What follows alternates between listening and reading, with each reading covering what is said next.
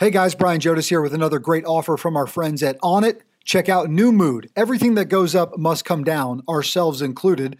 During the day, we amp up with coffee, nootropics, pre workout, and more, all in the name of meeting the challenges in front of us.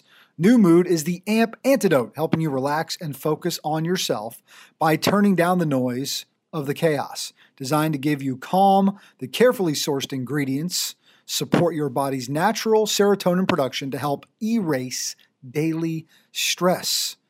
Let's bring it down at the end of the day here, guys. Go to their website, onnit, O-N-N-I-T dot com. Find that new mood. Use the code PICK6, P-I-C-K-S-I-X, and save 10% today.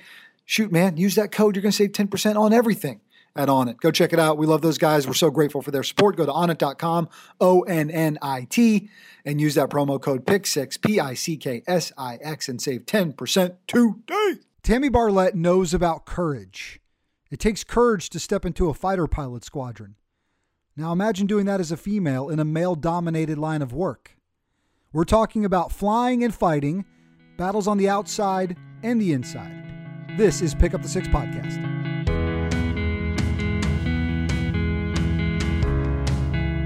Tammy Barlett, welcome to Pick Up the Six podcast. Thank you. I'm honored to be here. Well, I'm honored to have you. Uh, thrilled to uh, to sit in this seat today and and have this conversation. Talk about your career uh, in the Air Force, flying the A-10. Uh, I know our listeners will be excited to hear more about that because Casey Campbell had them on the edge of their seat talking about some some wild times that she had in the Warthog, uh, but also just excited to get to know you a little bit. So thanks for setting some time aside and doing this. Yeah, you're very welcome. A love and a passion for trying to get into an aircraft. So, how does Tammy Barlett end up in the United States Air Force? yes, interesting story. I, I actually have no history of anyone in my family being in the military for any length of time. There was a few uncles that spent a couple years in the Navy, but I think really what happened is I, I was really interested in serving my country. It just was very intriguing to me. And I thought I wanted, I want to do that, but I didn't know anything about it. And I was taking some college classes in high school and there was a Navy guy in one of the classes. And I reached out to him and I said, Hey, I was thinking about the military and I was thinking Navy. And he said, Uh, yeah. He's like, I think that's awesome, but I think you should think about the Air Force. Okay. And he explained his reasonings. This is probably 1994. He just said things like, you know, they're the cleanest, they treat their people the best, they seem the most advanced when it comes with respecting women at this point in time, and made made some points. And so I thought, okay. So I looked into the Air Force ROTC program at the University of Minnesota and learned that I could join this program. And if I didn't like it, that I could leave. And I felt like that was probably the first time in my life that I had an opportunity to be really in control. And I joined the program, didn't have a second thought about it. I finally felt like I was surrounded by people mm. who cared about what they were doing, cared about other people, wanted to be good leaders, wanted to be good people, wanted to work hard, just all those things. They were really driven. And I didn't even think about it again. And I was just going to be you know do my four years as a minimum and go from there i wasn't even thinking pilot i didn't know any pilots i i didn't really see women as pilots not that i didn't believe they could because i was really truly raised to believe i could be whatever i wanted to be mm-hmm. but i hadn't seen any women flying and so i didn't consider it then i went to field training which is like you know the four week officer version of boot camp if you will at lackland living in the bays and we had this career day and there was one pilot there with 200 cadets. And he looked at me out of the whole crowd. So, really kind of a fate thing and said, Are you going to be a pilot? And I said, Well, I can't actually. They said, I can't because I had knee surgery. And he said, Oh, there's a waiver for pretty much everything. And I wish I'd learned that lesson then. Mm-hmm.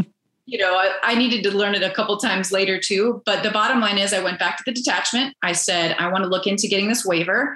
And come to find out, I didn't even need a waiver. And I was so excited because that opened up the aperture of, of pilot. I'd always been, I was a gymnast. I climbed trees. I loved roller coasters.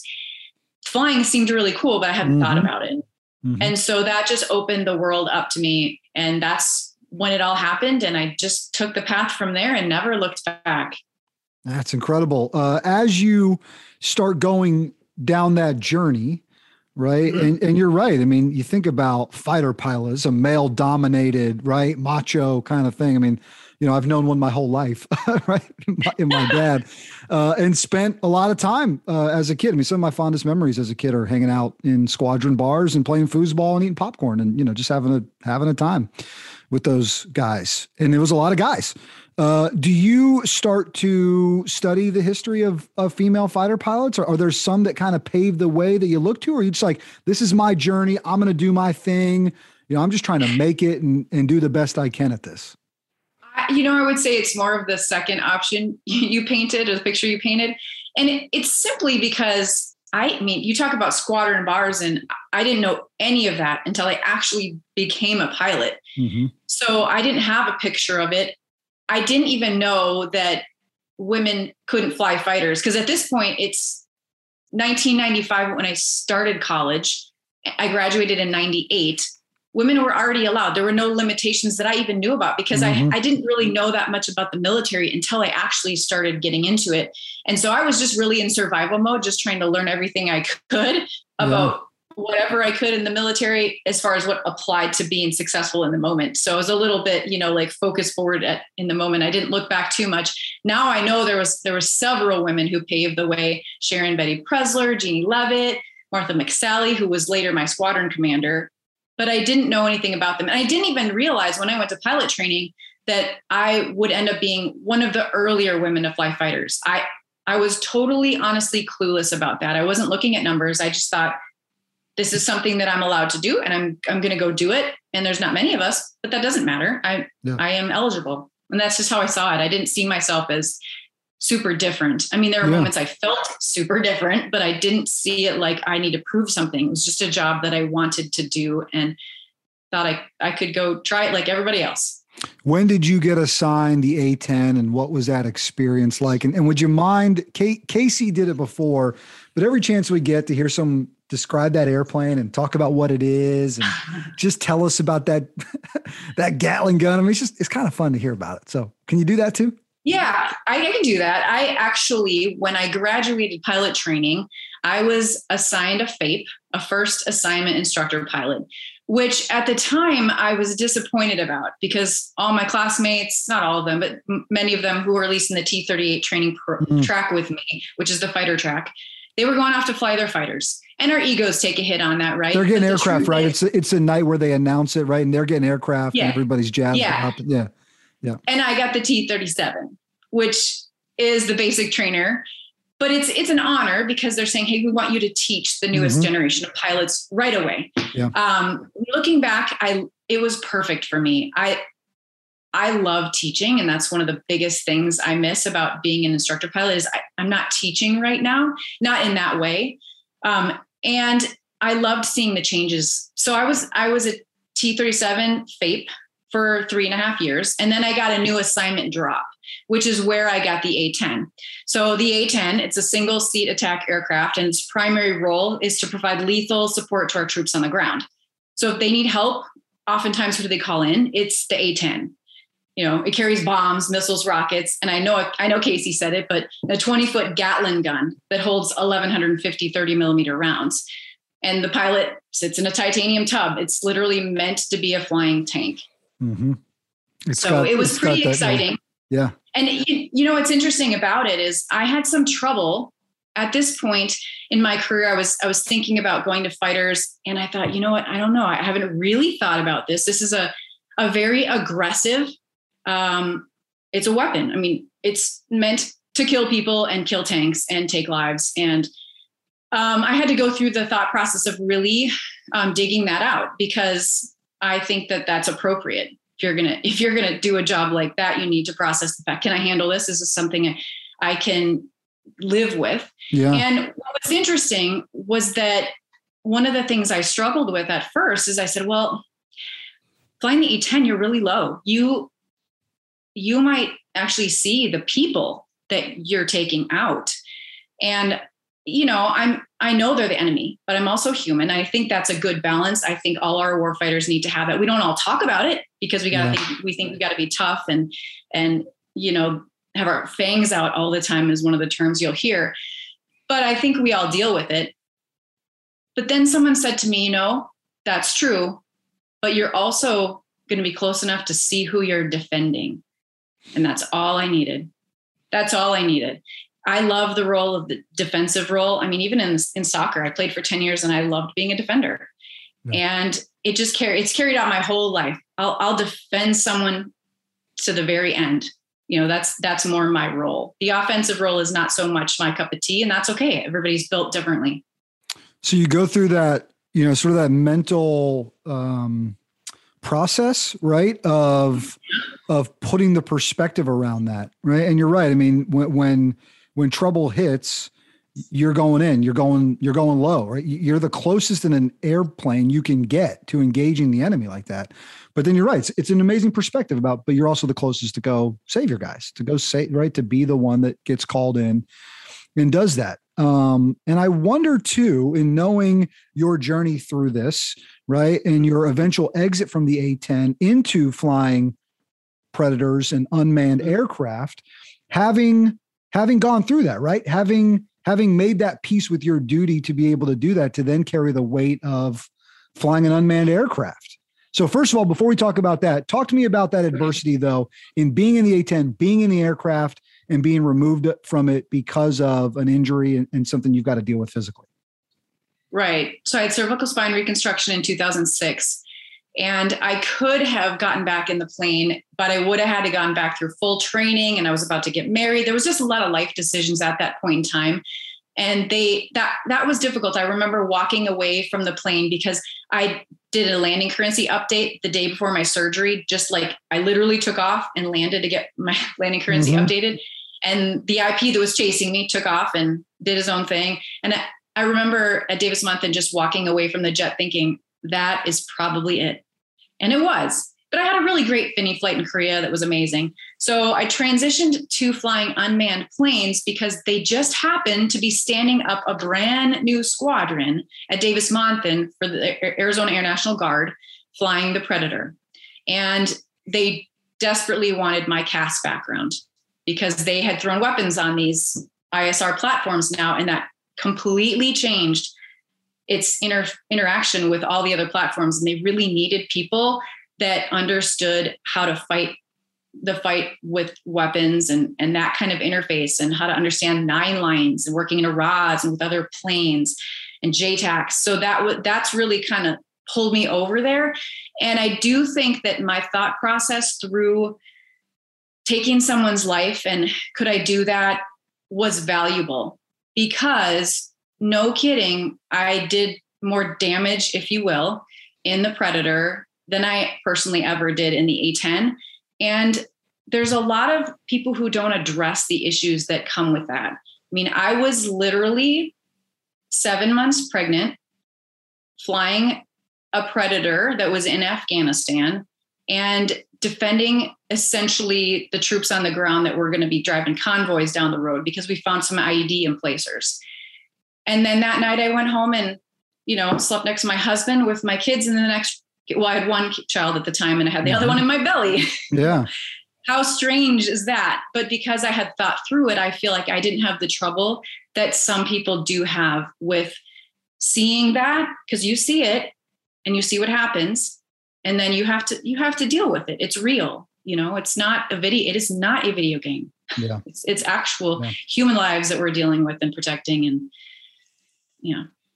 Well i'm so grateful tammy that you have the voice to talk about that because it, it might be for some of our listeners right? You don't maybe you don't think about the physical distance in which you are away from the battlefield in that in that scenario right?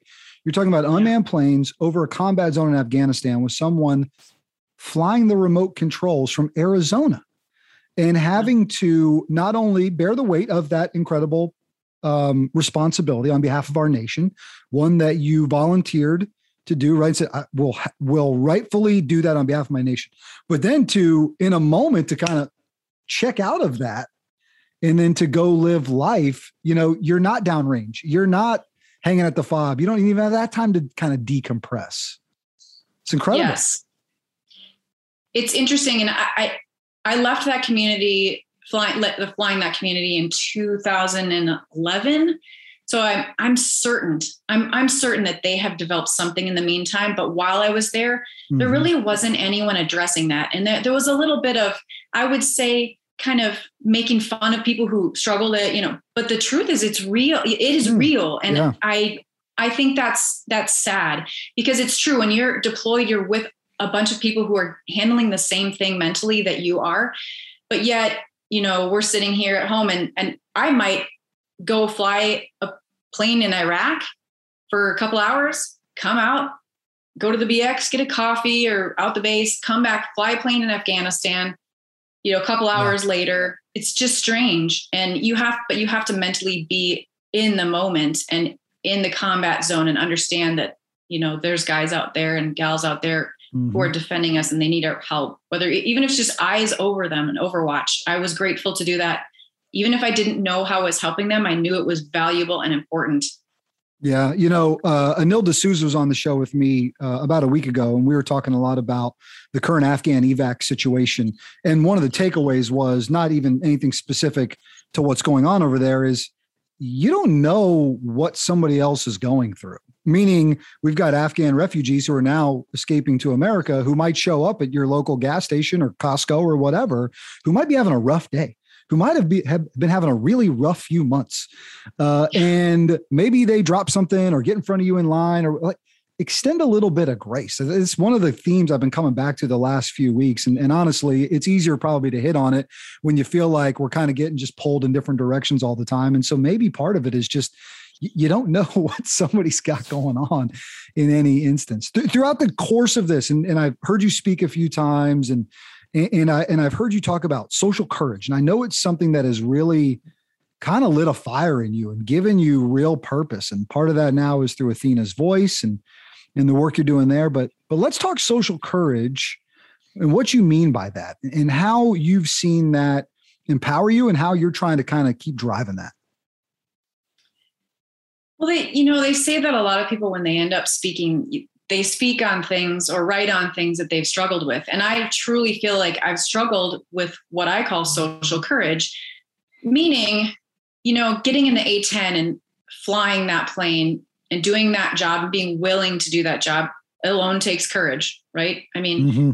even flying the T38, you could, you're putting your life on the line every day. It's, it's true. And so it takes cur- being courageous to do that. But I think that a lot of things that it held me back was the social courage, meaning I would show up in the squadron bar and I just felt like, oh, I don't know what everybody else knows. I want to speak up and ask a question, but I've seen how they treat people you know, when I, when I'm just observing from the outside, meaning I'd walk into the squadron bar and I'd hear somebody say, "Oh, can you believe what so and so did?" He, you know, da, da, da, and I'm like, "Oh, that could have been me." And you know, they say you can ask any question; it's not dumb, but truly, they're you know, they're, you get treated. There's dumb questions, and what I witnessed, and it wasn't just me as a woman. What I noticed was that as a collective group, there was there was a lot of like, we know it all, you know, and but individually no one was like that mm-hmm. so mm-hmm. when you got one-on-one with people and i'd share my mistakes i'd be like oh I, I can't believe I did this today.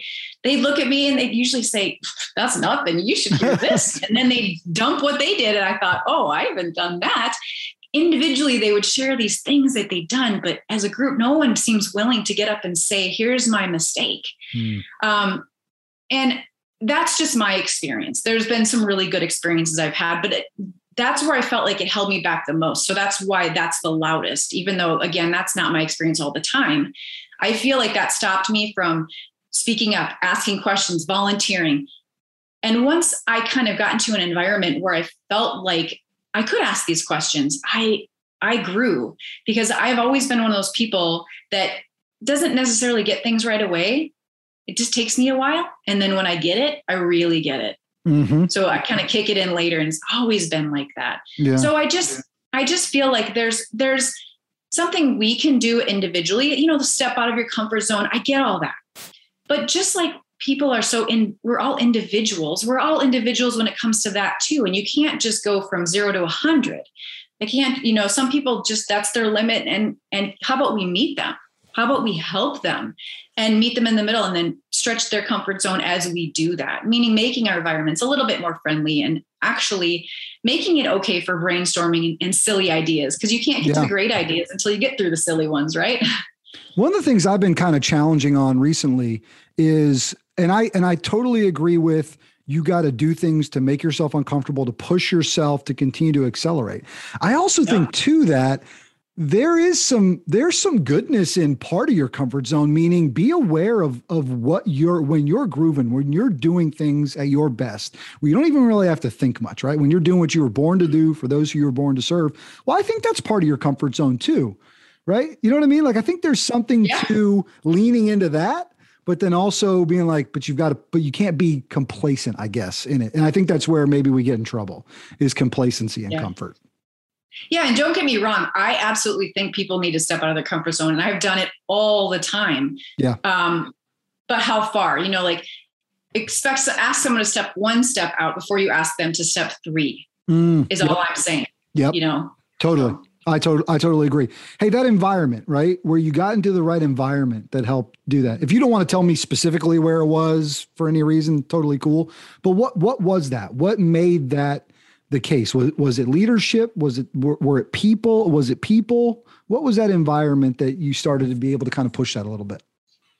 You know, I really think that I was put in a position where like there was someone who believed in me hmm. because mm. I I know that we preach all the time, raise your hand, volunteer, this and that. I, I get it. But there are still some great people out there who gonna I might be hesitant to raise their hand.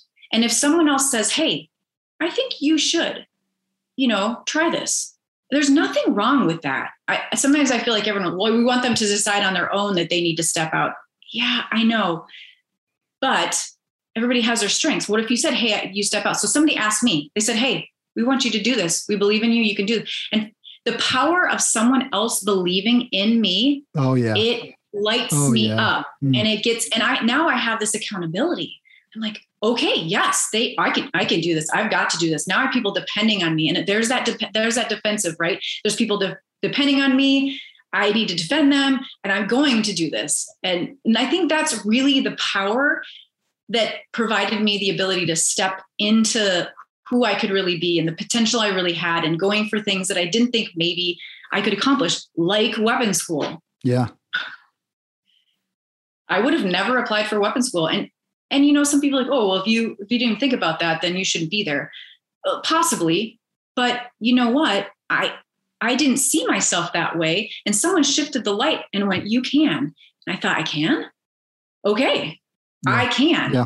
And then and then I, it, it. I never yeah. never turned back. I mean, I'm, tra- I'm tracking. I mean, even go back to 200 people in a room, one pilot, and looks at you and I mean, yeah, some of those things just line up that way. Let me kick an idea by you. I want to get, I want to see what you think.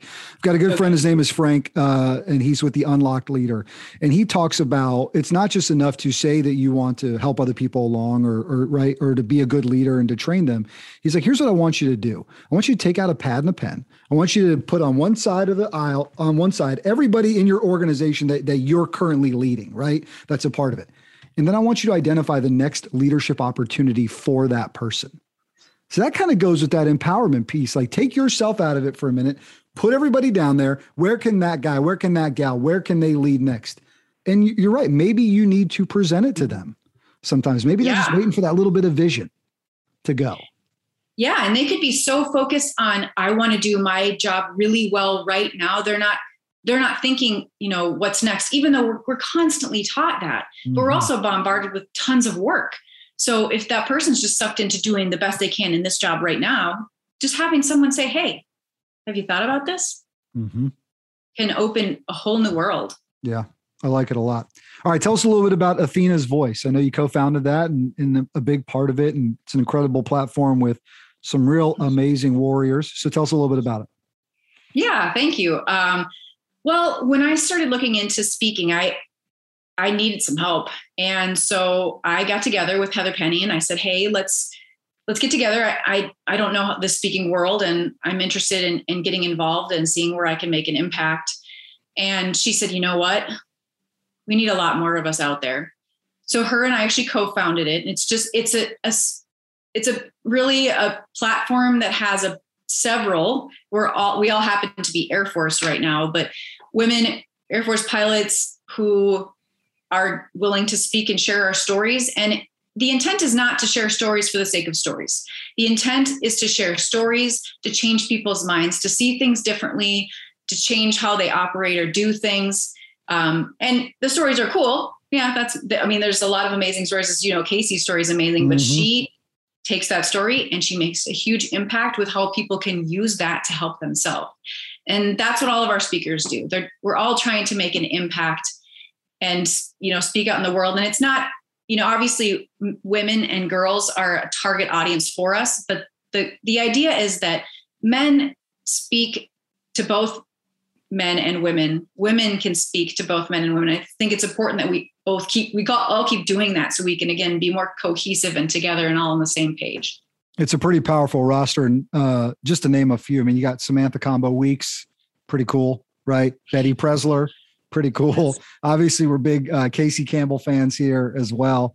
Uh, but just incredible voices. Athena's Voice USA.com is the website. I know folks can go there, check out bios, right? Book those mm-hmm. ladies, yep. come speak. And I'm guessing you guys do uh, a lot of things, right? Corporate things, organizational things. I mean, maybe you name it kind of. Yeah, there's a lot there. It's pretty wide because we have so many speakers. There's we've spoken, like you said, corporate organizations. We've mm-hmm. done volunteer. Just it depends um, on on what's going on and what people need and how we can make a difference. What's your message for the next generation? And I'll ask next generation of female warfighters, next generation of female uh, military members. What it, I know you probably are asked to give advice. Oh, my daughter's looking to get into an academy, or right, you know, going to be commissioned soon. What's that advice look like? You know, I think it just depends on where they are in the path. But but my thing is is that I think while you're pursuing that path, that especially in the beginning, you know, you just need to keep your head down, work really hard. Don't look for the obstacles because you're gonna you're gonna see obstacles where they don't even exist if you look for them. Now, I'm not saying don't let yourself get treated poorly. Mm-hmm. That's not what I'm saying. But people have always asked me if I got treated differently, and I said, well, I didn't. wasn't really looking for it. So I think there were times that I did and I didn't notice. Yeah. But I just was there to do a good job, and that's that's I think when you get put your foot in the door, that's what you need to do. You just need to be the best at whatever it is you're trying to do. And then once you get your foot in the door, then and you're like making a name for yourself in that capacity, whatever it is you're doing, not because you're a woman or you're black or you're anything else, or you know, you are just quality at what you do. You know, you I think you start looking to take on leadership roles. That's the one thing that I I lacked. I was told many times, volunteer, volunteer. For some reason, I just I, I, was like, well, I don't think that's the one for me. Mm. just raise your hand anyways. Just do it. Just you know, do it's, the, it's the whole concept of, you know, they they've done research and say that a man will will put his name in for something when he's got six of the 10 qualifications and a woman will wait till she has 10 of 10 and i can vouch for that if i look at a job that it says you need these things and i don't have one of them i probably be like oh well i can't i can't apply and i we got you know put your name in anyways I, like uh, combo says samantha combo throw your hat in the ring. Yeah. That's how, one of the ways she got where she did. So just keep plugging away. I booked a project recently for a service that I kind of knew how to do, but was like, oh, you know what? I'll figure it out. I'll tell and or or I'll find the right people that can be on my team that can figure it out because I know I can serve these guys with six yes. of those ten things, and we'll figure the rest out. Not at a detriment to what we're trying to do, but like sometimes you got to just go figure it out, right? That sometimes, is, that's awesome. Sometimes you just got to yeah. get going. And you gotta go, you know right, Tammy? That's what I'm saying. You gotta go. Yeah, you gotta just do it. Yeah, yeah. Like, just go. I love it. This has been a super fun conversation. I've loved it. That website again, if you want to check out the speakers bureau that they've got, it's incredible. Athena's Voice USA. Dot com uh, and retirement life from the Air Force has been good to you, and uh, it has. It's really good. I will tell you what. Yeah, yeah, no doubt, no doubt. We are as we record today, ten days away from Veterans Day. So, as always, we thank you for everything you've done for our country. We thank you for everything you continue to do. It's been an honor and it continues to be an honor, and I don't intend to stop. Wonderful. She's Tammy Barlett. I'm Brian Jodice, and this has been Pick Up the Six podcast.